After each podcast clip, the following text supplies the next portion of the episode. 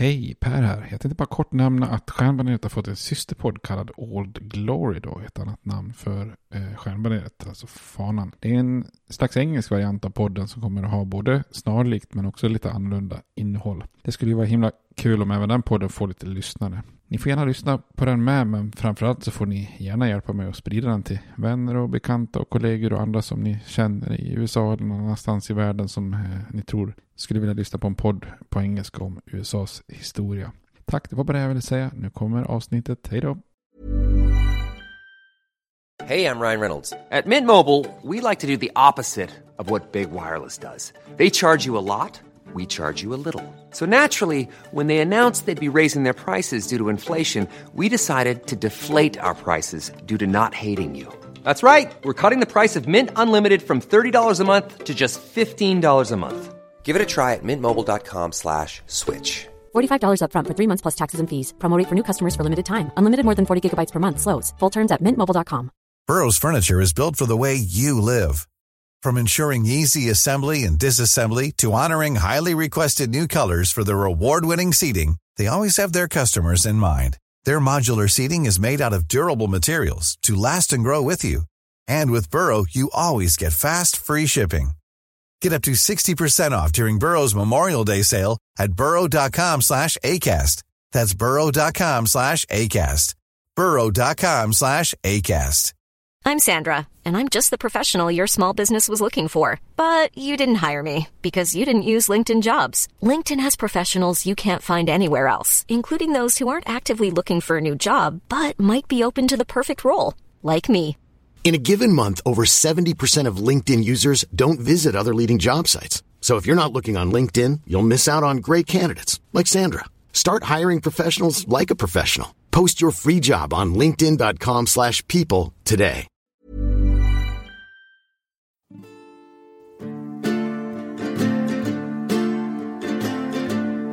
We hold these truths to be self-evident, that all men are created equal, that they are endowed by their Creator with certain unalienable rights, that among these are life, liberty, and the pursuit of happiness.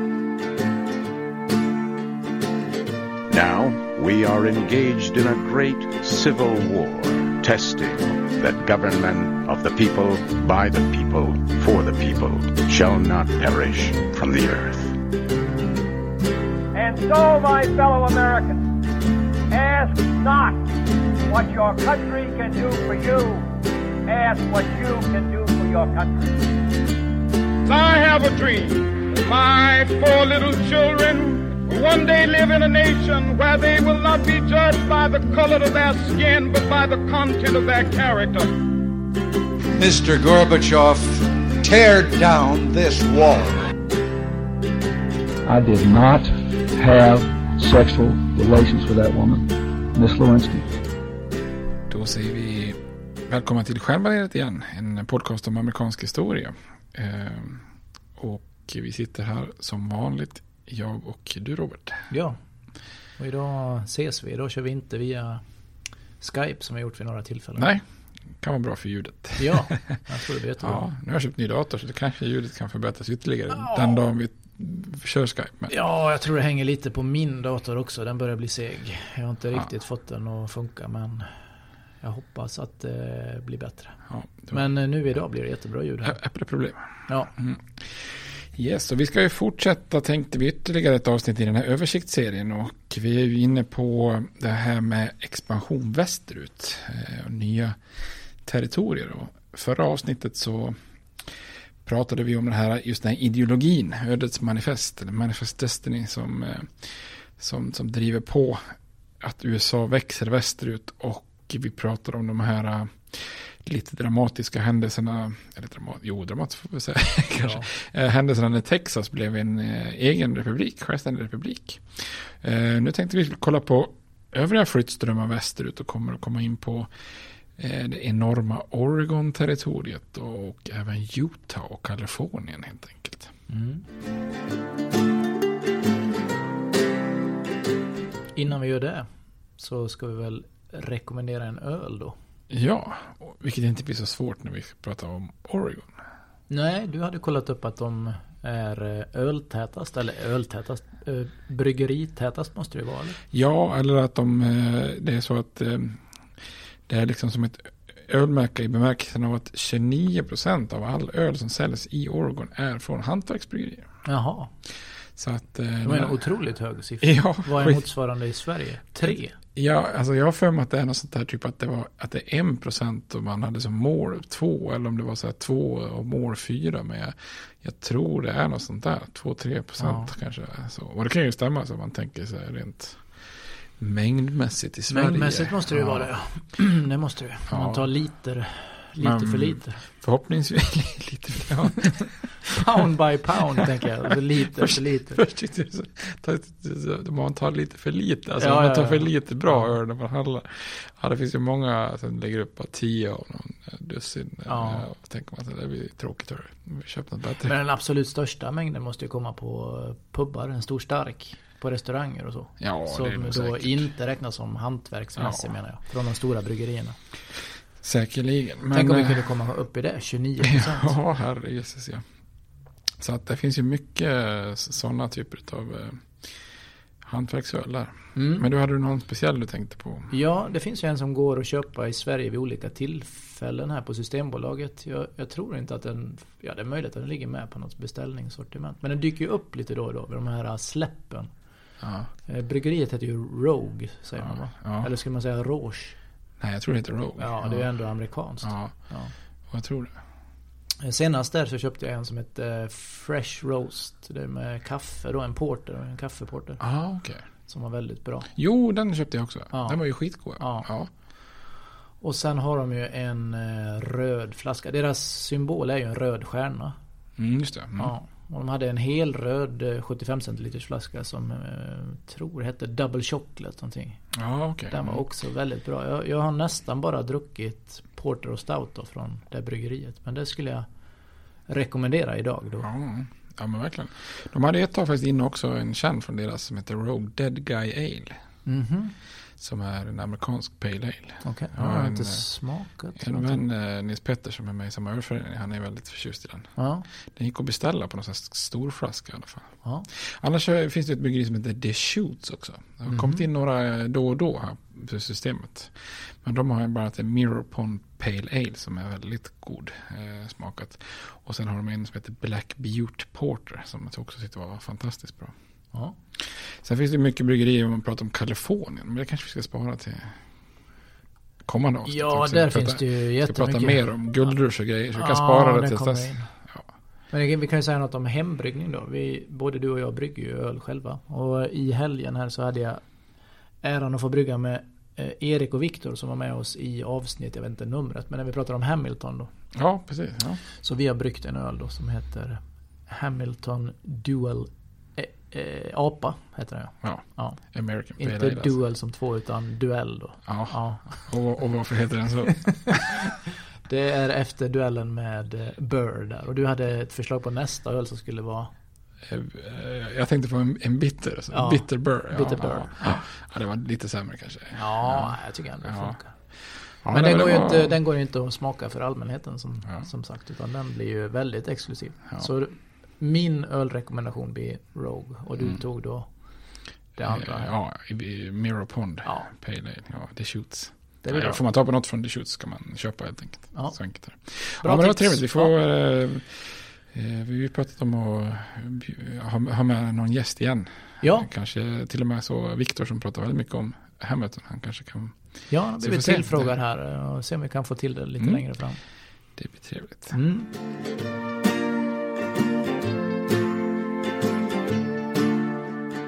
Yes, men om vi hoppar in då på, på dagens avsnitt här så fortsätter vi ju här med det här med eh, flyttlass västerut på 1830 och 40-talen. Och, eh, och det är ju långt ifrån alla flyttlass för den här tiden som med nybyggare som går i en sydvästlig riktning då mot Texas. Texas som vi pratade om förra gången. Mm. Utan det är ju väldigt många i USA som riktar blickarna eh, mot det enorma Oregon-området i nordväst. Och Oregon är ju idag en delstat som är ganska ja, liten, är väl ett relativt begrepp, men alltså eh, det här området som vi pratar om nu är ju betydligt mycket mer än bara eh, dagens delstat. Det är alltså från Klippiga bergen i öst till Stilla havet i väst och från den 42 breddgraden i söder, alltså man tänker sig norra Kalifornien då, där gränsen mellan Kalifornien och Oregon går idag. Och ända upp till ryska Alaska då. Mm. Så det är en ganska stor kvadrat av eh, landområde där uppe i, i nordväst då. Och först ut egentligen då på den här, det som idag är den amerikanska västkusten, det är ju, det är ju inte amerikaner utan det är ju då spanjorer och ryssar då. Eh, för samtidigt som man på östkusten är upptagna med, med den amerikanska revolutionen och frihetskriget på, på 1770 och 80-talen så då börjar Ryssland och Spanien först att konkurrera om dagens Kalifornien och Oregon och Washington heter, heter den delstaten som är längst i norra. Ryssland har vi inte pratat så mycket om. Och Nej, liksom precis. Nej, vi var inne, första avsnittet var vi inne på att, att det var de här folkvandringarna som kanske gick då där över landbryggar uppe i ja, norr. Men sen har vi inte pratat så men mycket. Jag tror vi har nämnt dem i det här När de köpte det här stora territoriet, eller tog när de köpte av Frankrike. Då sa vi att eh, senare köper man ju också ja, Alaska. Ja. Att det kunde jämföras med det då, att det var Just det. Köp. Men vi har inte sagt så mycket om vad de har eh, gjort eh, på själva kontinenten. De har Nej. tagit sig över dit kan man ju förstå. Ja, men, ja. precis. Nej, så att de är ju då uppifrån, de jagar mycket päls då. Eh, jaga pälsar i, eh, uppe i dagens Alaska. Då. Men man söker sig ju allt längre söderut. Och, eh, spanjorerna har ju från första början främst etablerat sig inte så mycket längre norrut då, än, än, södra Kalifornien, alltså dagens södra Kalifornien. Eh, man, man har ju en del orter på det här som kallas för Baja Kalifornien, alltså nedre Kalifornien. Mm. Eh, det är den där halvön som sticker ner på, liksom på Eh, vad ska man säga, jag på säga vänstra sidan, västra sidan på, på Mexiko där. Då, så eh, i spanjorerna skiljer ju på Baja och Alta Kalifornien. Och Alta Kalifornien övre är ju liksom dagens Kalifornien då. Men i och med att ryssarna börjar hota lite sådär norrut så då börjar eh, spanjorerna försöka etablera lite eh, orter på, i dagens Kalifornien. Och då etablerar man mycket sådana missionsstationer. Man tänker sig att det ska finnas de munkar som kan omvandla ursprungsbefolkningen till kristna och sånt där. Och då grundar man San Diego 1769, eh, Monterrey 1770, ungefär i mitten av Kalifornien som är då den, den spanska huvudstaden. Och sen 1776, eh, egentligen samma år då som de här 13 kolonierna förklarade sig självständiga i öster, då eh, grundar man en ort som heter Yerba Buena, eh, som är då egentligen det som sen blir San Francisco. Eh, och ryssarna drar sig tillbaks lite då, men behåller ju som bekant eh, Alaska då, som, som, som USA köper, som du säger. 1867 då. Men både USA och Storbritannien är ju, Storbritannien har ju mycket så här pälshandel i det som är Kanada och den stora bukten Hudson Bay. Och det finns ett bolag som heter Hudson Bay-kompaniet som, som sysslar med pälshandel. Eh, och både Storbritannien och USA ser ju eh, spanjorer och ryssar som ett hot här för man vill ju ha ett fotfäste på 1800-talet eh, på, på västkusten. Men USA och England, eller Storbritannien, kommer inte riktigt överens om vart gränsen ska gå mellan, mellan respektive land. Då. Eh, Storbritanniens anspråk på den amerikanska västkusten är ju jättegamla. Det går ju tillbaka till, om vi pratar om de här gamla Sea Dogs, de här eh, Eh, ja, just det. Sjökaptenerna, eller de här som eh, rövade på den spanska guldflottan mm. där. Och en av dem, Francis Drake, vi pratade om honom, han eh, var ju den som gjorde världens andra världsomsegling. Mm. Eh, återskillnad från Magellan så överleva, mm. överlevde han ju också dessutom. Och han eh, upptäckte ju Oregonkusten redan 1579. Eh, så det gör ju att Storbritannien kan göra anspråk på, på, eh, på området då. Medan USAs anspråk kommer mycket från den här Lewis och Clark-expeditionen. För mm. de gick ju landvägen hela vägen där bort. Men när man inte kom överens då så slutar det med att man faktiskt 1818 kommer överens om att inte vara överens. så man eh, gör någonting eh, som kallas för joint occupation. Alltså en slags delad vårdnad då. Att mm. området ska vara öppet för äventyrare och nybyggare från båda länderna då. Men det är, det är ett territorium som man anser vara amerikanskt och storbrittiskt då helt enkelt. Eh, så att man eh, försöker liksom göra anspråken borta från spanjorer och ryssar. Då.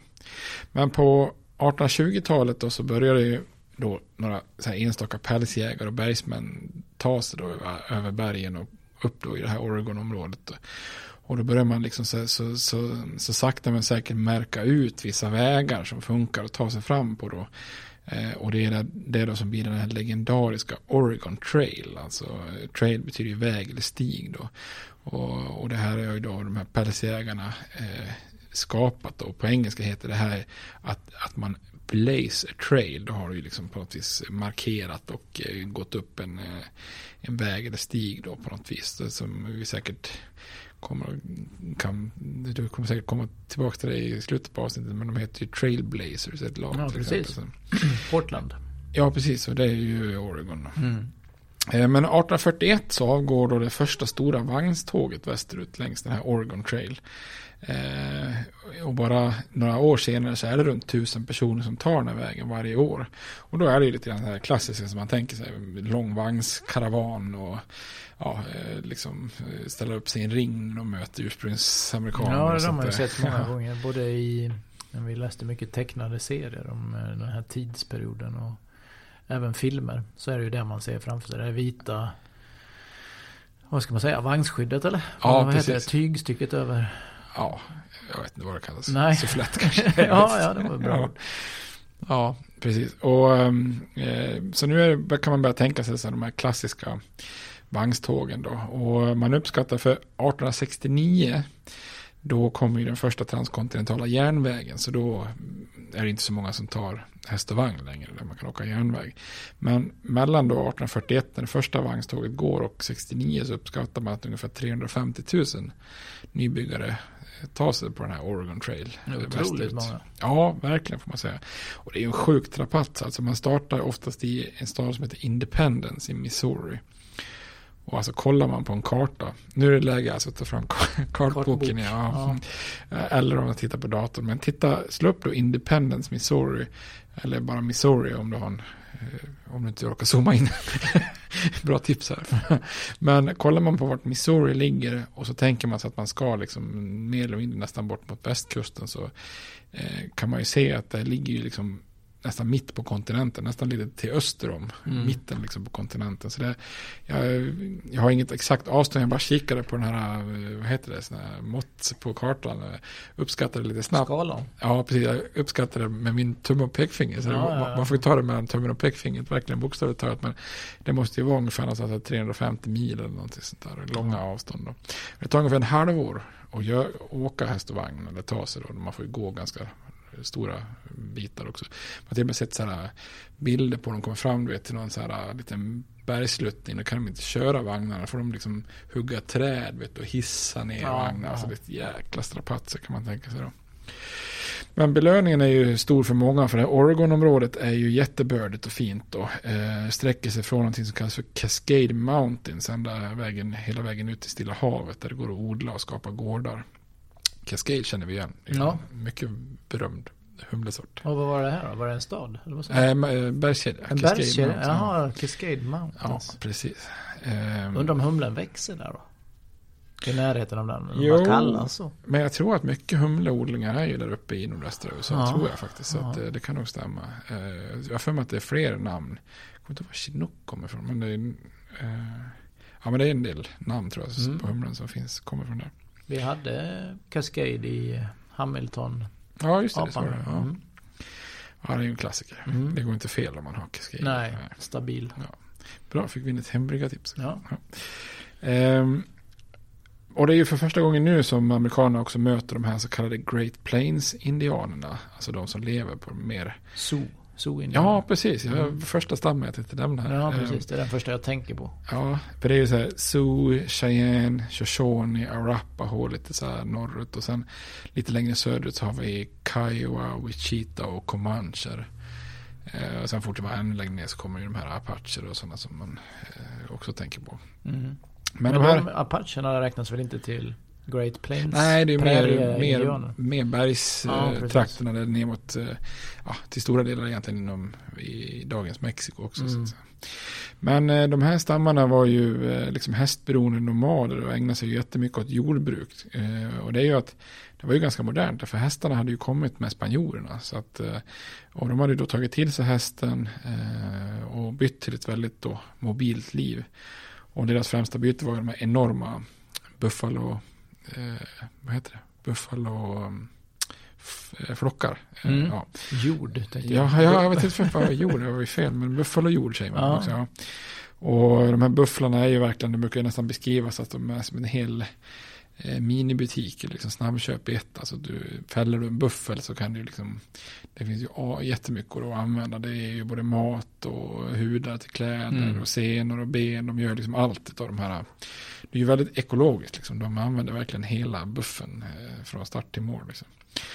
Eh, och de här vagnskaravanerna som går västerut, eh, för dem är ju de här stammarna själva sinnesbilden av ociviliserade vildar som eh, man var ju skräckslagen när man mötte dem Mm. där. Liksom då. Eh, och, och trots att det är som vanligt det är ju vanligare att nästan att de vita då i- direkt eller indirekt dödar indianerna och bufflarna snarare än tvärtom så att säga. Men migranterna de kräver ju också skydd från den federala staten så det är ju en kedja av liksom fort som anlängs eh, längs den här eh, Oregon trailen då. Eh, och eh, man inför också en, en ny indianpolicy kallad koncentration. Alltså att man, man hade ju tidigare utlovat en massa liksom, permanenta zoner. De, de drar man då in och så skapar man eh, så här långa skyddade korridorer för vagnstågen då västerut. Samtidigt som man då lovar indianerna nya områden och där, nu ska vi ingen vit störa, störa er om ni håller er till de områdena då. Eh, Men de här är oftast mycket mindre än tidigare så man kan väl säga att nu är liksom första steget mot en sån här policy med indianreservat eh, tagna då. Och som man ser sen så blir de här områdena bara mindre och mindre. Liksom. Mm. Så att eh, det är jättemycket människor som drar till, eh, till Oregon då.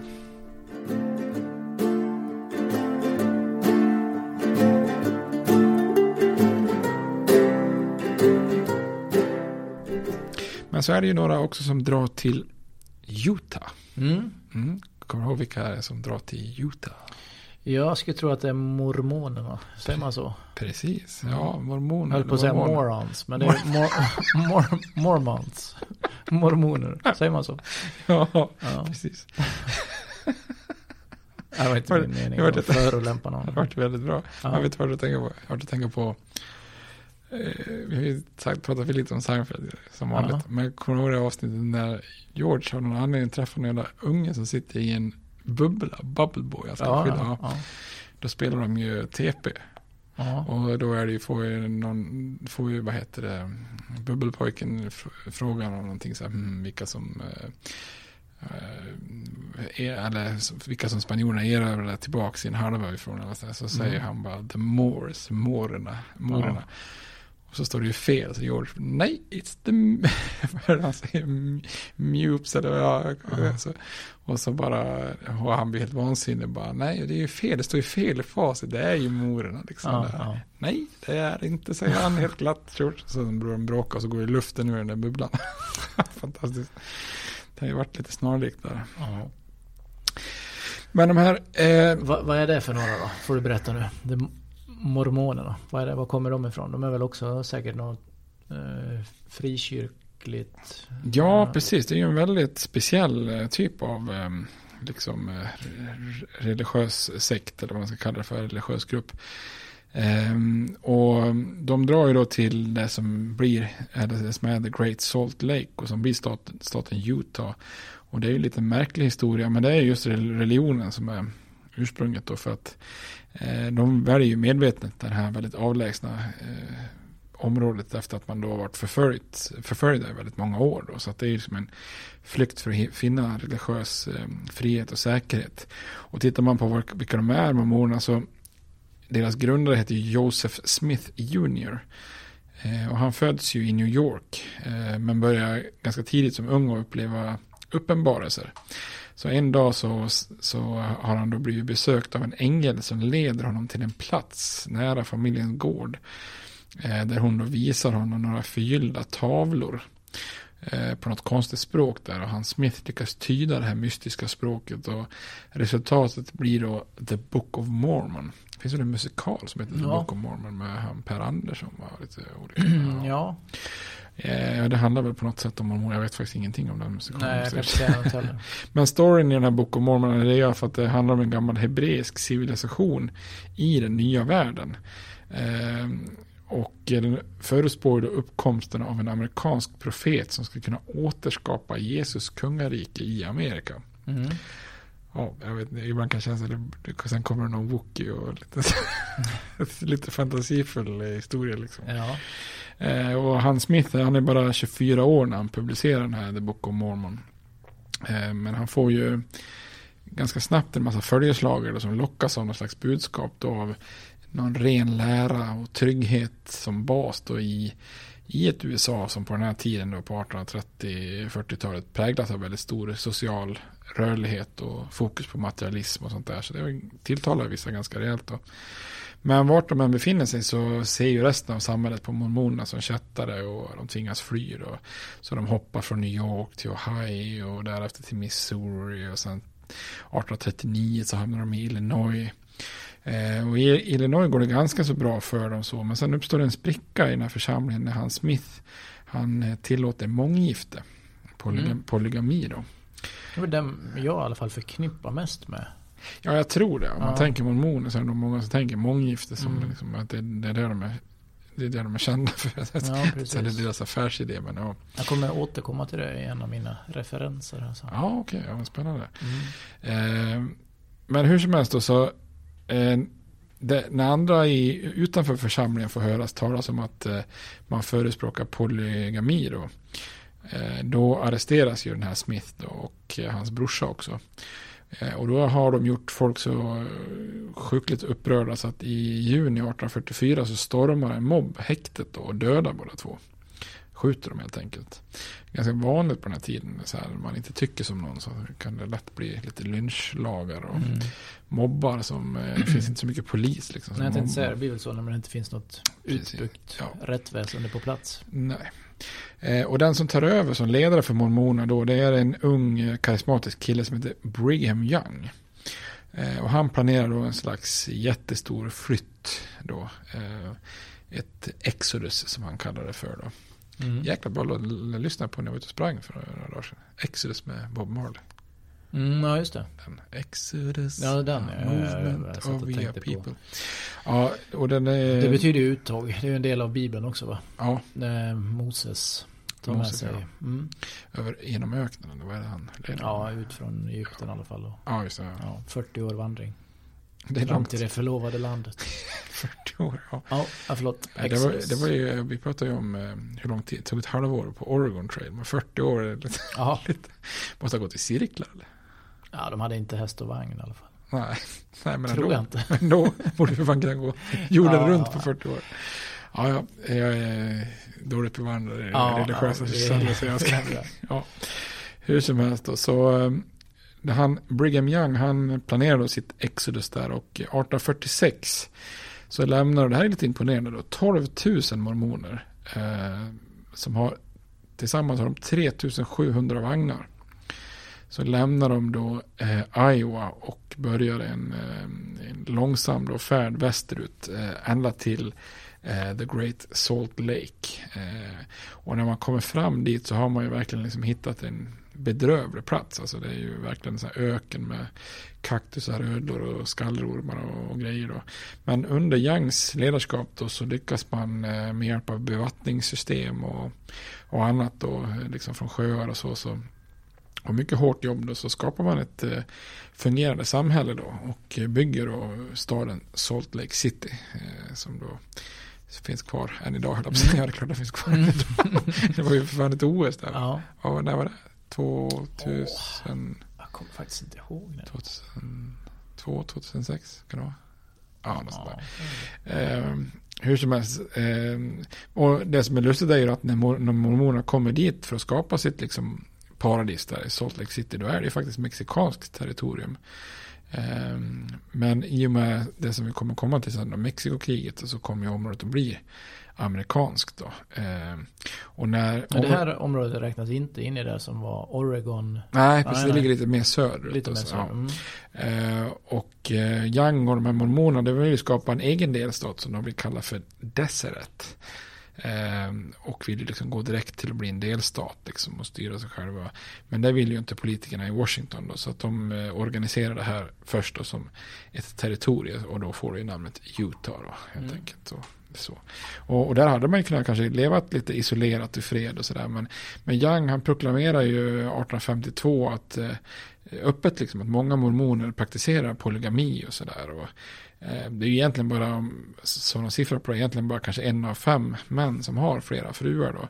Men han Young själv, han hade 23 stycken. Han måste vara busy. Det fanns inget eh, maxtak där? Eller? Jag tänker som i islam så är det väl fyra? Alltså, ja, jag visste inte fanns max. Nej, nej, ja, inte vet jag. Det ligger i alla fall inte under 23. Nej, nej.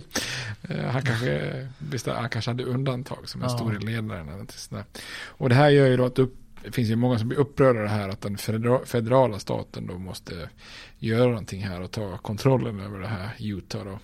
Så 1857 eh, så invaderas då territoriet av 2500 amerikanska soldater då. Eh, så det är liksom som, nästan som ett litet mini-inbördeskrig mellan mormonerna och USA. Det brukar kallas då för mormonkriget. Men det är egentligen ingen som dör i strider då med soldater. Däremot så är mormonerna själva lite sådär trigger happy. Så det finns några förbi, förbiresande amerikaner som man tror är spioner åt den federala staten som de dödar faktiskt. Så mm -hmm. att, mhm. det är några som får sätta livet till där på, på eh, i Utah. Ja, men inget då, krig i? Nej, inte nej, något krig egentligen. Nej. Men däremot har ju USA då satt ner sin fot och markerat, nej men hörni, Utah är ett amerikanskt territorium. Och ni ska följa amerikansk lag och inte ha något så här självständigt eh, flummigt mormonsamhälle här. Så, eh, utan de, de, men det är klart, mormonerna fortsätter ändå ha en ganska central roll i utvecklingen där. För att det är ju extremt få av de andra nybyggarna som söker sig dit eftersom man tittar då på Utah och Salt Lake City som någonting väldigt ytterst märkligt. Liksom, mm. att och isolerat. Så att om, om man väljer så här, se vart ska, jag, vart ska jag dra? Ska jag dra till Texas, Kalifornien eller Oregon eller Utah? Så är det inte så många som bara, vi tar Utah. Liksom. Eh, men mormonerna är ju fortfarande starka i Utah faktiskt. Eh, bland annat för han Mitt Romney som ju har varit eh, presidentkandidat republikanskt här i, i primärvalen till presidentvalen både 2008 och 2012. Han är ju femte generationen mormon då. Mm. Jag tror att han var den första presidentkandidaten någonsin som var mormon. Och han har ju varit senator från Utah. Jag tror han blev det nu igen. Han var ju och sen vart han inte. Alltså, jag har dåligt ja. koll på mitt. Men eh, man, eh, jag kollade lite om Mitt Romney så kunde man ju se här hur det sätter spår då. För han hade ju gått på ett universitet och det universitetet heter ju Brigham Young.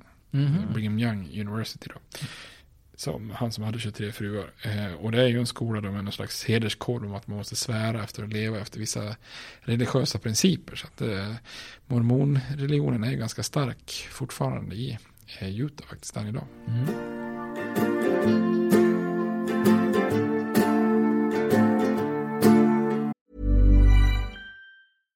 Ready to pop the question? The jewelers at BlueNile.com have got sparkle down to a science with beautiful lab-grown diamonds worthy of your most brilliant moments. Their lab-grown diamonds are independently graded and guaranteed identical to natural diamonds, and they're ready to ship to your door. Go to BlueNile.com and use promo code LISTEN to get $50 off your purchase of $500 or more. That's code LISTEN at BlueNile.com for $50 off. BlueNile.com code LISTEN. Burrow's furniture is built for the way you live. From ensuring easy assembly and disassembly to honoring highly requested new colors for their award-winning seating, they always have their customers in mind. Their modular seating is made out of durable materials to last and grow with you. And with Burrow, you always get fast, free shipping. Get up to 60% off during Burrow's Memorial Day sale at burrow.com slash ACAST. That's burrow.com slash ACAST. burrow.com slash ACAST.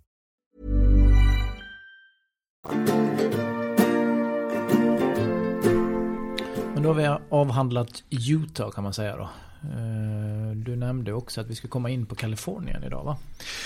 Ja, precis. Du har redan varit lite grann med att det hette övre och nedre Kalifornien. Precis. Alta och Baja. Ja. Mm. Ehm, jo, och precis som ehm, eh, Texas då, som vi pratade om tidigare, så Texas och Kalifornien har gemensamt att de utgör liksom utkanterna av den mexikanska, den mexikanska staten. Eh, och det innebär också att det är ganska svårt att befolka de delarna då. Eh, och till en början i Kalifornien så, som vi nämnde inledningsvis här i avsnittet, så är det ju bara små, små, små missionsstationer. Så det är ju inte, det är inte mycket där. Det är munkarna plus munkarnas verksamhet och lite ja, enkel handel och jordbruk liksom. Ehm, och det är flera av dagens orter som bildas där på 1770-talet. Då.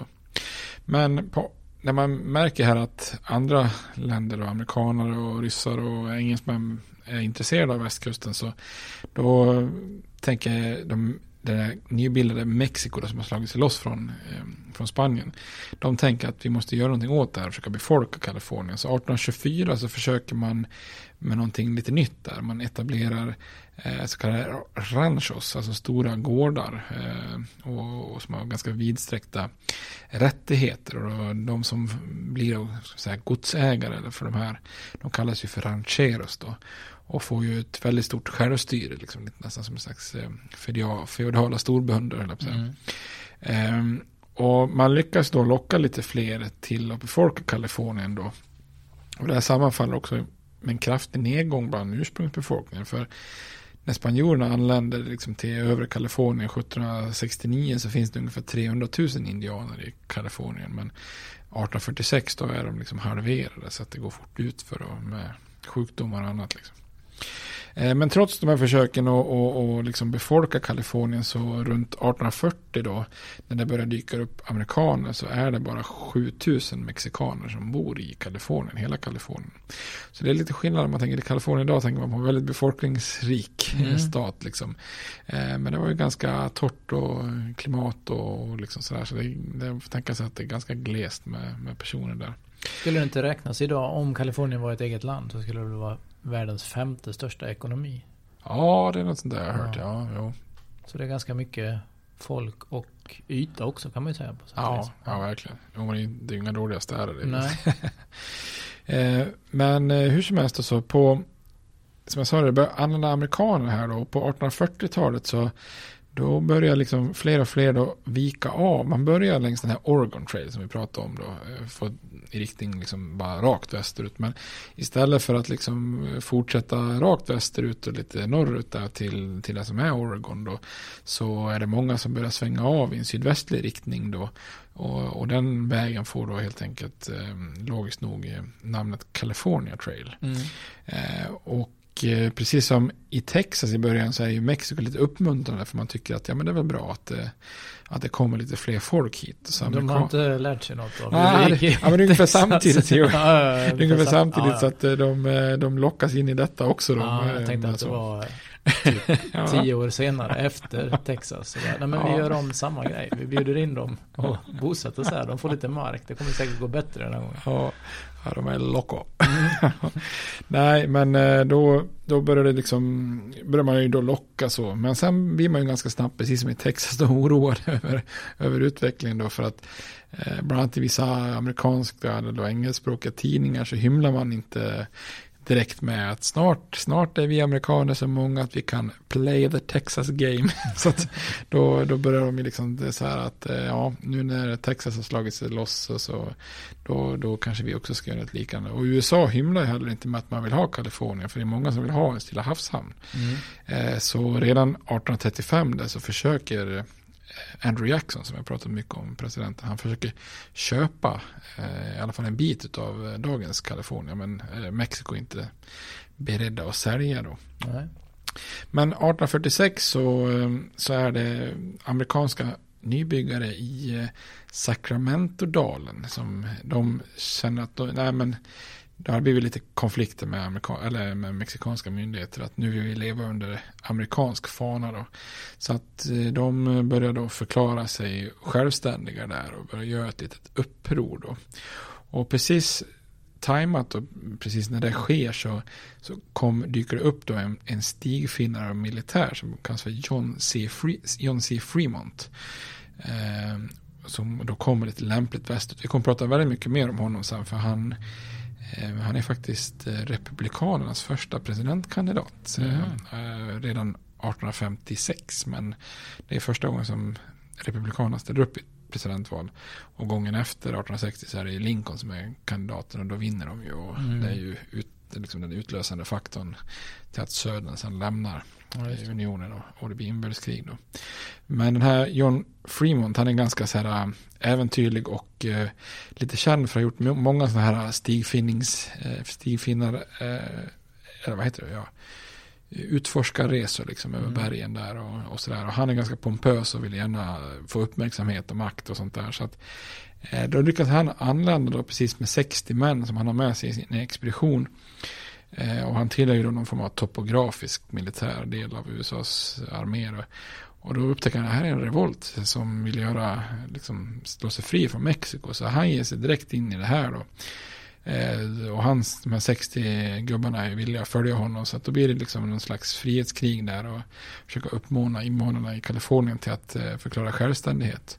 Och den här revolten brukar faktiskt kallas för Bear Flag revolt. Alltså eftersom man skapar då en, en flagga med en grizzlybjörn på. Mm -hmm. Inte beer som i öl då utan? Nej, det hade varit mycket bättre. Mm. Ja. Eh, och den här eh, republiken då blir ju inte alls lika långlivad som Texas eller eh, Vermont då.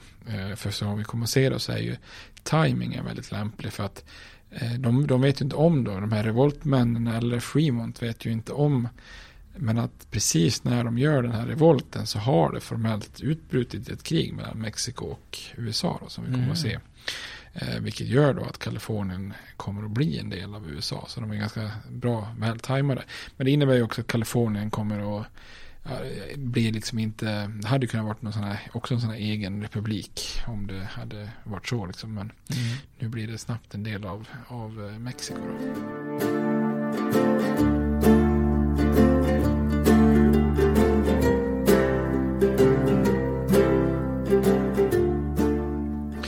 Men innan vi går vidare mot det här Mexikokriget så, så, så ska vi se lite vad som händer med de här Texas och Oregon eh, rent politiskt då. För att eh, det är ju som jag sagt många amerikaner som har tagit sig västerut mot Texas, Oregon och Utah, Kalifornien och med den här migrationen västerut så höjs ju många röster för att de här områdena borde ju faktiskt annekteras och bli en del av, av USA då.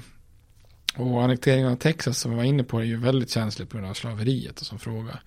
Eh, men till slut är det en järv, eller, säga, eller dum eller vad man ska kalla det för, en man som väcker den här frågan till liv då. Och det är ju han John Tyler om du minns honom. Nej, det gör jag inte. Vi pratade, vi pratade om honom för några avsnitt sedan. Det var ju han som då tog över presidentposten när William Harrison dog efter bara en månad. Ja, just det. Just det. Eh, Harrison är ju den kortast mm. sittande presidenten där. Han var ju lite stursk där med installationstalet ja, i vinterkylan och sådär. Eh, och då tog ju han Tyler över. Men han, John Tyler, han blir ju sen utesluten ur sitt eget parti, Whig-partiet. För, mm. för att han går ju helt emot eh, Whig-politiken där. Så då bildar ju han någon slags oberoende Eh, administration där, eller regering eh, av liksom oberoende eller före detta demokrater. Och en av dem som han tar in som utrikesminister 1843 det är den här John Calhoun som jag pratat om från South Carolina som riktigt sån här slaveriförespråkare. Eh, och han går ju på offensiven och menar att nu måste Texas annekteras fort som bara attan innan det brittiska inflytandet blir för stort där. Eftersom Storbritannien har avskaffat slaveriet i hela sitt imperium så mm. misstänker man ju att som Texas blir då kommer ju slaveriet att avskaffas där och börjar slaveriet avskaffas i Texas då börjar slaveriet ringas in och så kanske det är hotet i hela USA. Eh, så han ger ju då ett förslag i senaten om att, eh, att man ska annektera Texas då. Men eh, där är det ju en hel del senatorer från Wing-partiet bland annat då, som är emot all typ av expansion. Eh, och många som tror att annekteringen av Texas kan leda till ett krig med Mexiko. Och problemet där är ju att det krävs för att man ska anta en internationellt för, eh, föredrag, eller vad heter det, fördrag eh, i senaten så krävs det två tredjedels majoritet och det, det lyckas han liksom inte få. Nej. Så att eh, då röstar senaten emot det här så att eh, då går det inte riktigt som, som Tyler hade tänkt då.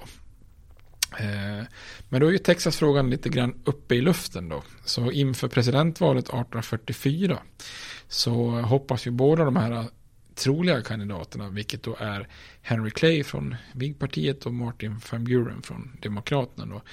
Eh, båda hoppas ju då på att eh, Texasfrågan ska kunna eh, liksom eh, skuffas undan så att vi inte ska ha det här. Då. För de oroar sig båda två att eh, deras partier kanske eventuellt kan splittras mellan en nordlig och en sydlig falang ifall man driver den här eh, frågan för långt. Då. Men i Whig-partiet är det man är generellt emot expansion. Så han har ju lite lättare att bli nominerad då, Clay. Så han blir ju nominerad för eh, Whig-partiet då. Så han gör ju sitt tredje försök att bli president här. Han har ju försökt om och om igen. Mm, mm. Eh, men Martin van Buren, han eh, är ju då sitta, eller har ju varit president eh, innan då. Men han blir ju inte då nominerad av eh, Demokraterna. Utan för att vara ett antal expansionsinriktade demokrater som på partikonventet dammar av någon gammal regel där som säger att en presidentkandidat måste ha två tredjedels majoritet för att bli vald. Mm. Eh, och eh, pro-Texas-kandidater utgör mer än en tredjedel så då kan de blockera Van Buren eh, då, så eftersom han har gått ut offentligt med att han är emot annekteringen. Så efter åtta omröstningar i bland demokraterna på deras partikonvent så Eh, vinner istället en eh, James Polk. Eh, och eh, han är då en så kallad dark horse, en överraskningskandidat som ingen liksom trodde på i, i förväg. Och han är ju den första sån här dark horse och det här begreppet kommer ju eh, kommer ju användas sen efter det här. Det kommer egentligen från en brittisk novell som skrivs 1832. Mm. Eh, utav en eh, Benjamin Disraeli som kommer att bli premiärminister faktiskt. Han är författare först, sen blir han premiärminister. Och han skriver då en eh, novell där om en mörk häst som ingen då har trott på. Men som rusar i mål under ett lopp och vinner. Och då börjar man använda det här begreppet på hästkapplöpningsbanor. Att den här, en häst som ingen trodde så mycket på. Det är då en dark horse, då vinner den.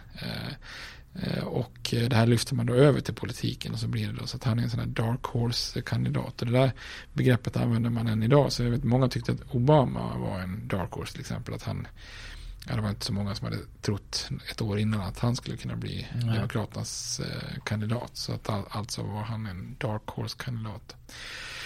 Men den här James Polk, han är då från Tennessee, då, samma delstat som Andrew Jackson, för forna presidenten. Och, eftersom Andrew Jackson hade smeknamnet Old Hickory. Så uh, har då den här Polk lyckats få smeknamnet Young Hickory. Mm. uh, och han är ju liksom en perfekt kompromiss för Demokraterna. För å ena sidan tillhör han då Jackson Van Buren falangen i partiet. Men samtidigt så förespråkar han annektering av Texas. Vilket då de två egentligen inte hade vågat gjort då. Men Whig-partiet, eftersom han är en sån här dark horse, kommer de att köra med en sån här slogan. Who is Polk? Liksom, tänker de att det är smart, ingen vet vem han är. så.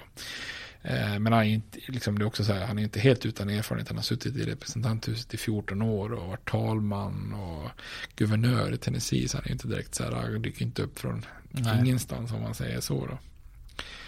Eh, och den här sittande presidenten John Tyler då, som, han ställer också upp som oberoende pro pro-Texas-kandidat, eh, säger han då.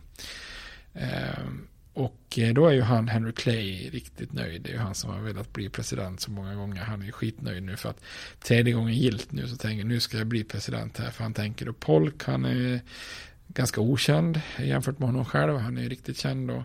Eh, och alla som är pro-Texas, de är ju splittrade mellan Polk och Taylor då. Men det går ju aldrig som Henry Clay har tänkt sig. Taylor han drar sig ur valet när det börjar närma sig då. Och så visar det sig att liksom folkopinionen bland amerikaner är ju mer positivt inställda till en annektering av Texas och det här Manifest Destiny än vad Clay hade liksom hoppats på. Och han är ju helt besatt av att bli president. Så då börjar han sli, liksom Ja, så börjar han slingra sig lite mm. i, om man säger i sakfrågan. Texas börjar han liksom, ja, kanske ändå att vi ska annektera, börjar liksom slira lite där. Och där blir ju då förörande för att det kostar honom antagligen eh, alla elektorsröster i New York. Därför att där är det väldigt många som är anti-annekteringsanhängare eh, i Whig-partiet. Eh, och när han börjar slira på det här, då är det många som istället röstar på ett litet parti som har dykt upp som heter Liberty Party, som är ett slaverifientligt parti. Mm. Och då, ett slaverifientligt parti är ju helt emot Texas annektering. Så att, eh, då innebär det då att eftersom det här Liberty Party tar en massa röster från Clay så vinner Polk New York precis. Och i och med att han vinner New York precis, då vinner han presidentvalet. Mm. Så det blir tredje, tredje förlusten i rad för Henry Clay där då. Stackarn. Eh, ja, precis. Så går det när man hungrar för mm. mycket efter makten helt enkelt. Eh, men Polk han behöver inte hantera den här Texas-frågan för att den här avgående presidenten Tyler, han, han ser på det här valet som att ja, men det är som en folkomröstning i Texas-frågan. Och har, har folket röstat fram Polk som är för Texas, då är ju folk för Texas. Och då, då tycker han att eh, då får han försöka en gång till. Och det är väldigt många som förespråkar annektering som säger att nu är det riktigt bråttom här nu för att eh, Texas president är ju återigen den här Sam Houston. Och han spelar ett, eh, vad ska man säga, högt men framgångsrikt spel där han flörtar med europeiska makter och, och så han Houston han drar tillbaks Texas erbjudna för Texas erbjudet så blir annekterat av USA han drar tillbaks det erbjudandet. Och så låter han liksom då sippra information till USA att Storbritannien och Frankrike är på väg att förhandla fram en permanent fred mellan Texas och Mexiko. Och det här får ju massa demokrater och slavägare i södern och blir riktigt, riktigt skrämda då. Ett självständigt Texas under brittiskt beskydd, det skulle ju vara ett stort hinder för expansion och garanterat avskaffa slaveriet i Texas då. Så att då blir helt plötsligt annektering jättenödvändigt och extremt bråttom då. Och då har man ju redan testat det där med att man har inte fått två tredjedelar mer majoritet i senaten. Men då är han lite smart den här Taylor så att han lyckas då driva igenom med hjälp av sådana som förespråkar Texas att man, han kan ordna då en enkel majoritet i båda kongressens kammare, alltså både representanthuset och senaten. Och då kan man anta någonting som då på kongresstekniskt språk kallas för joint resolution, alltså att båda, både representanthuset och senaten gör ett, ett röstar på samma sak. Liksom. Mm. Och, eh, och då lyckas det då, så att med den här taktiken som fungerar, och då blir ju då The Lone Star Republic blir ju då landets 28 eh, delstat då. Så då är Texas äntligen en del av USA då. Och man lyckas behålla också den här balansen mellan fria och slavstater eftersom man tar in Texas och Florida samtidigt som slavstater samtidigt som Iowa och Wisconsin tas in som fria stater då ungefär under samma, samma tidsperiod då. Eh, men det visade sig också i efterhand att Texas faktiskt hade ett erbjudande där britterna hade förhandlat fram att Mexiko skulle erkänna Texas som självständig nation. Så det alternativet var kanske inte sådär jättelångt borta det, det heller faktiskt. Mm. Så då hade USA sett lite annorlunda ut om Texas hade varit en eh, ja, verkligen. Då hade vi inte haft någon LBJ, eller här jag kanske haft han, Lyndon B. Johnson. Nej. Han var ju född i Texas. Och som du nämnde också där, George W. Han var ju här i Texas. Ja, visst. Även om han inte är född där. Så. Vi hade inte fått sett Bobby Ewing. Nej. Nej. Eh, så det var ju Texas då. Sen är ju Polk då, när han intar presidentposten då, så, så då tar jag han sig an den här Oregon-frågan då. För där har ju, pratat om, delad liksom, ockupation mellan Storbritannien och USA då. Och Polk han är ju en ganska driftig president och överraskar många. Han är den yngsta presidenten eh, hittills i, i nationen då. Så han är strax under 50 år. Eh, han är ganska intensiv också så han blir inte så mycket äldre heller för att han dör några år efter. Och redan i sitt installationstal så proklamerar han att han bara ska sitta en mandatperiod. Eh, och sen sätter han fart och han lovar att han ska jobba i Texas och New Mexico, Kalifornien, Oregon. Allt ska han göra till amerikanskt område då. Och med Texas redan löst då av sin föregångare så tar han tag i Oregon. Eh, och då, den här stora Oregon-territoriet är ju ockuperat av båda länderna och den norra gränsen på hela det här området går längs eh, en, en breddgrad som är 54 grader, 40, jag vet inte hur man uttalar sig, 54, 40 ja, grader. Ja, och, sånt. Eh, och då har man haft en valkampanj i, i, hos Demokraterna då under presidentvalet som led, eller som lyder så här, 54-40 or fight, alltså att man ska ha hela Oregon-området, mm. eller också ska man då strida. Eh, dessutom är de smarta demokraterna, de har haft alltså som vallöfte man kallar det för återockupationen av Texas och Oregon. Alltså man menar att Texas och Oregon har varit USAs områden för alla från första början. Men att då deras politiska motståndare har lyckats schabbla bort dem. Så nu ska mm. vi liksom återockupera då, eh, Oregon och Texas. Då. Och han satsar ganska högt på Polk eh, i sina kontakter med britterna. Då. Han hotar att det ska bli krig. Ehm, och ingen av länderna vill ju egentligen ha krig. Ehm, och han är ju lite lömsk för han planerar ju samtidigt för ett krig med Mexiko. Ehm, så som han ser det ser han ju som helt oundvikligt och, och, och, till och med önskvärt då. Men han vill ju inte ha krig med britterna. Så han gamblar ju liksom och kräver hela Oregon först och pressar britterna. och sen när han har gjort det ett tag så då lägger han så fram ett alternativ att ja, ska vi inte dela på området då. Eftersom man tror att ja, men det kommer britterna ge efter på det här. Så. Men ett tag ser det ut som att hans det här höga spelet ska misslyckas, att det blir ett tvåfrontskrig då. Så det ser lite oroväckande ut där under några nervösa månader. Men sen så till slut så visar det sig att britterna vill inte ha något krig. Och då går man faktiskt med på en delning då av Oregon längs den 49 eh, breddgraden. Eh, och det är ju där gränsen går eh, än idag då. Eh, mellan USA och Kanada. Eh, man drar ju egentligen den gränsen som redan fanns. Så drar man ett rakt streck nästan västerut då. Mm. Vi pratade ganska mycket om den här raka ja. gränsen i gränskriget. Ja, jag tror det var avsnitt 15 noterar jag. Det som heter eh, bara som ett griskrig. Ja, just det. Ja, och det är ju mm, faktiskt också så att man drar ju den här gränsen hela vägen ut fram till den här Vancouver Island. Men den ön, då flyttar man ju gränsen ner. Och det är ju det där lilla sundet, det är ju det här kriget om den här grisen nästan ja. Eh, bryter ut.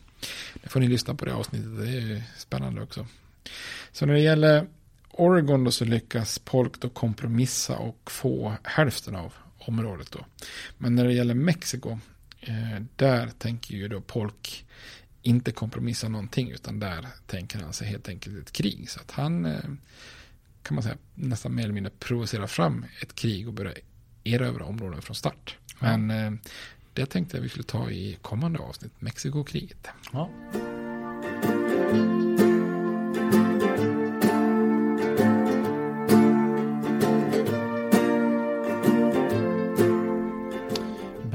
Vill du ha referenser nu? Jajamän, shoot. Du var inne här redan på, om vi börjar med Oregon.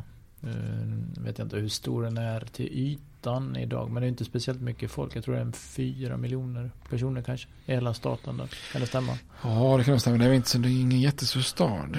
Staten ovanför Washington har ju Seattle. Det är ganska mm. stort. Men uh, Oregon har väl inga större. Det är väl Portland kanske. Ja Portland har ju det här laget Trailblazers då. Mm.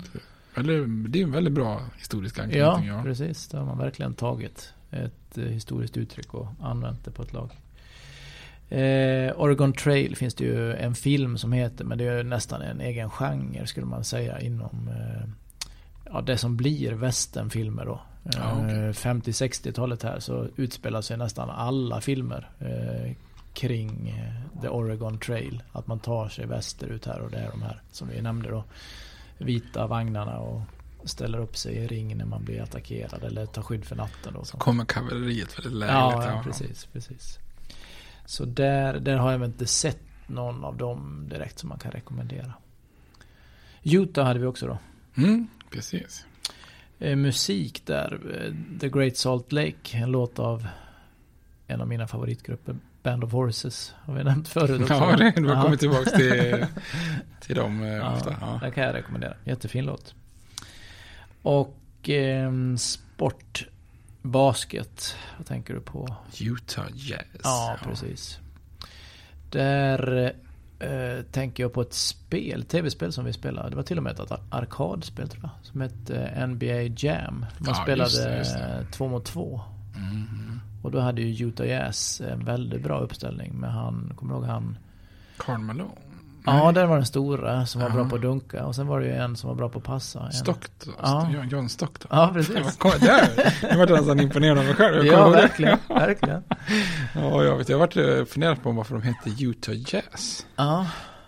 Har du? Nej, jag har inte kollat upp. För jag tänkte för, vänta, detta är konstigt liksom. Om, om man nu ska gå på det här mormonspåret. Ja. Tänkte, lyssnar de på jazz liksom? Eller vad kommer det här här? Men då har det ju varit, det har ju varit en sån här uh, fritt av lag. Aha. Ja, så att det, de, alltså Orleans, laget Jazz, precis, de startade i New Orleans Ja, och var New Orleans Jazz och sen har de flyttat till Utah. Ja. Mm, så det, det fanns ju faktiskt en logisk förklaring. Ja, det gjorde du. Det gjorde du. Eh, och sen lovar jag att återkomma till eh, mormonerna. Ja, kör. Om jag i förra avsnittet... Usch, jag kände mig där- lite hård mot mormoner. där. Ja, Jag kanske. Men jag sa ju också, ja. jag sa ju morons. Så det kanske var, men Ja. ja. Ja, vi ber om ursäkt om det är någon mormon som lyssnar, men Ja, vi kanske inte förstår religionen Nej, bara för det. nej. Det är vi som är eh, de, vad ska man säga, okunniga här. Det är inte de som är morons. Sure, Ja. sure it's not you. Ja, It's ja. me. Ja, mm. Nej men om jag i Ja, förra Seinfeld, avsnittet, eh, ja nu tog du Seinfeld ja. Kör. När vi pratade om Texas förra avsnittet så sa ju jag, jag var ju lite beklaga mig att det finns så många kanaler och serier nu att ingen tittar på samma serie. Ja, Och att man då förr tittade på Dallas, alla såg Dallas och kunde referera till vad som hade hänt föregående avsnitt. Så kan man ju nu lyfta fram eh, motsatsen här. Det är ju kul att det finns så många olika eh, kanaler och serier som man liksom kan knäpp, Ja. knäppa runt på. Och eh, jag och min fru hittade här nu ett, eh, ett, en serie om eh, som heter Sister Wives eller Sister Wife. Och den går helt enkelt ut på att det är olika eh, mormonska familjer då som vill växa. Eh, det vill säga eh, herrn i huset vill ha en till ja, fru. ja, ja. Och så får man följa det här då. Det fungerar ju lite som Tinder eller datingappar och, eller datingsidor då fast för mormoner. Där eh, man liksom Hej jag vill bli en, en hustru till någon. Och så får man följa det här då och flytta in. Det är gigantiska hus de har alltså. Ja. Det man, man har ju sett att är ju USA, har ju stora hus alltså. Men här är det gigantiska kåkar för att fylla med de här fruarna och barnen. Ja. Och så är det ju då lite kamp. Det var några som flyttade in i ett nytt hus och vem ska ha vilket sovrum och så vidare. Är det first wife eller ja, så ska de ha en ny sister wives med. Okej. Ja, Ja, det kan jag förstå. Jag såg faktiskt en dokumentär för ganska många år sedan. Som Ah. också, var- då var det någon som hade, om det var så här fem fruar, så tog han sig en sjätte fru. Mm. Och den sjätte frun var dotter till en tidigare fru. Vilket Jaha. gjorde att de barnen fick jättekonstiga släkt. ja Alltså, fick- är det alltså- ens tillåtet? Nej, det tror, det tror jag inte. De levde väldigt, de levde väldigt avskilda Jaha, så att, ja, ja, ute på vischan. Så att Ja. de låg nog, försökte nog leva bortanför lagens. Men, Ja. uh, men då, försökte de, då försökte de också, fruarna det var praktiskt att bli gravid i samma tillfälle ungefär. Så att Jaha. de kallade barnen för kull 1, liksom, Ja, kull ja, ja. 2 och sådär. Ja. Så, ja. ja, det är ju konstigt att Ja, de hade sig. här också liksom eh, schema då när han jag vet inte om han låg med kvinnorna just den dagen men han sov då med Ja. bestämda dagar och då var det de andra fruarna som lagade mat de dagarna. Och, ja du vet. Ja, ja, det är ju praktiskt.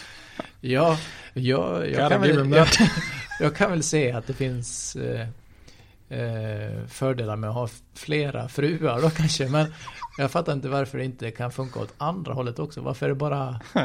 Varför kunde inte fruarna ha fler män? Eller de, Ja. de får inte ha, nej nej det är inte tillåtet. Men ja, du som är man, du får ha flera fruar. Är inte det konstigt? Eller, Jo, det är lite, eh, vad ska man säga, det är eller det är inte så konstigt. Det är ju en kvarleva naturligtvis från enkelriktat som bara. Ja, ja, ja.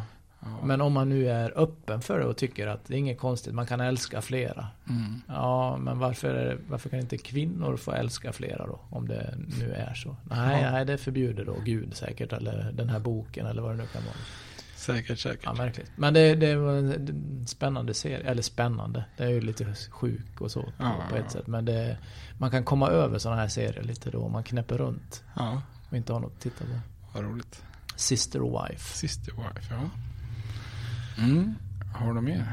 Nej, det var det. det Annars har jag en till sjuk Ja, släktgrej. Ja. Inget med mormoner att göra, men eh, vi har ju pratat nu här i flera avsnitt om han John Tyler. Mm. Och eh, det är ju liksom... Steven Tyler? Nej. ja, precis. Ja, men Aerosmith vi ja. kommit in med. Men uh, han är ju född då 1790. Uh, och så blir han ju president 1841. Och det, det känns ju som att det var inte igår. Nej. Nej. Men han har faktiskt två levande barnbarn. Oj. Jaha. Det är sjukt. De skaffar väldigt sent barn i den här Tyler-släkten. Då.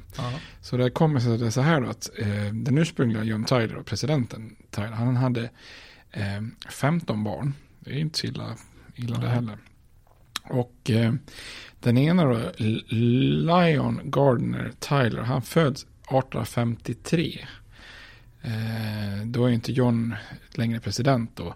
Men han blir då alltså pappa när han är 63 år gammal. Så blir han pappa då till den här eh, killen då.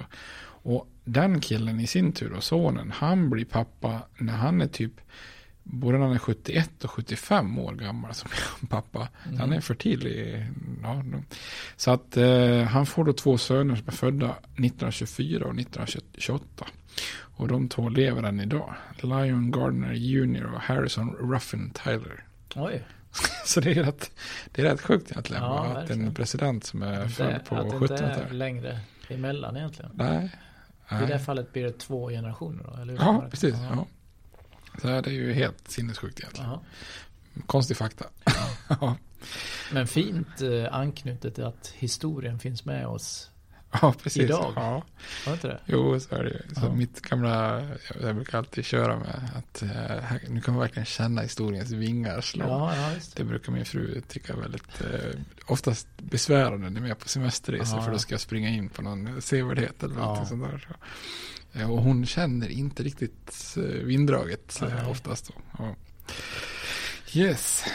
Men eh, då är vi klara med det här. Ja, vi får avsluta då. Då eh, ser vi fram emot att hugga tag i Mexikokriget. Ja. Och så eh, blir det lite guldrush i Kalifornien. Här. Och ännu mer om Kalifornien. Ja. Det är därför vi inte har sagt så mycket om det nu. Vi spar Nej. referenser till nästa då. Ja, och sen när vi har kommit inom dem, då hugger vi tag i det här med nord och syd. Ja. Kommer fram till inbördeskriget, så det blir skoj. Det blir skoj. Ja. Men eh, ni får ha det bra så länge. Ha det bra. Hej, hej. Hej. States like these and their terrorist allies constitute an axis of evil. And if the hippies and the yippies and the disruptors of the systems that Washington and Lincoln as presidents brought forth in this country will shut up and work within our free system of government, I will lower my voice. If the impeachment provision in the Constitution of the United States will not reach the offenses charged here, then perhaps that 18th century Constitution should be abandoned to a 20th century paper shredder. Therefore, I shall resign the presidency effective at noon tomorrow.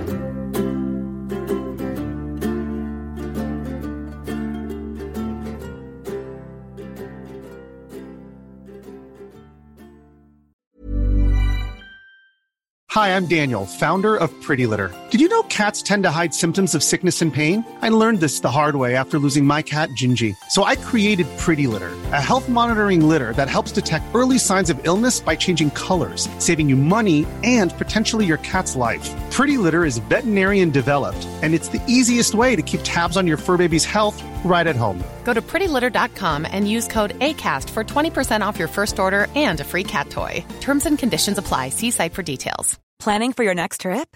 Elevate your travel style with Quince. Quince has all the jet setting essentials you'll want for your next getaway, like European linen, premium luggage options, buttery soft Italian leather bags, and so much more. And is all priced at 50 to 80% less than similar brands. Plus, Quince only works with factories that use safe and ethical manufacturing practices. Pack your bags with high-quality essentials you'll be wearing for vacations to come with Quince. Go to quince.com slash pack for free shipping and 365-day returns.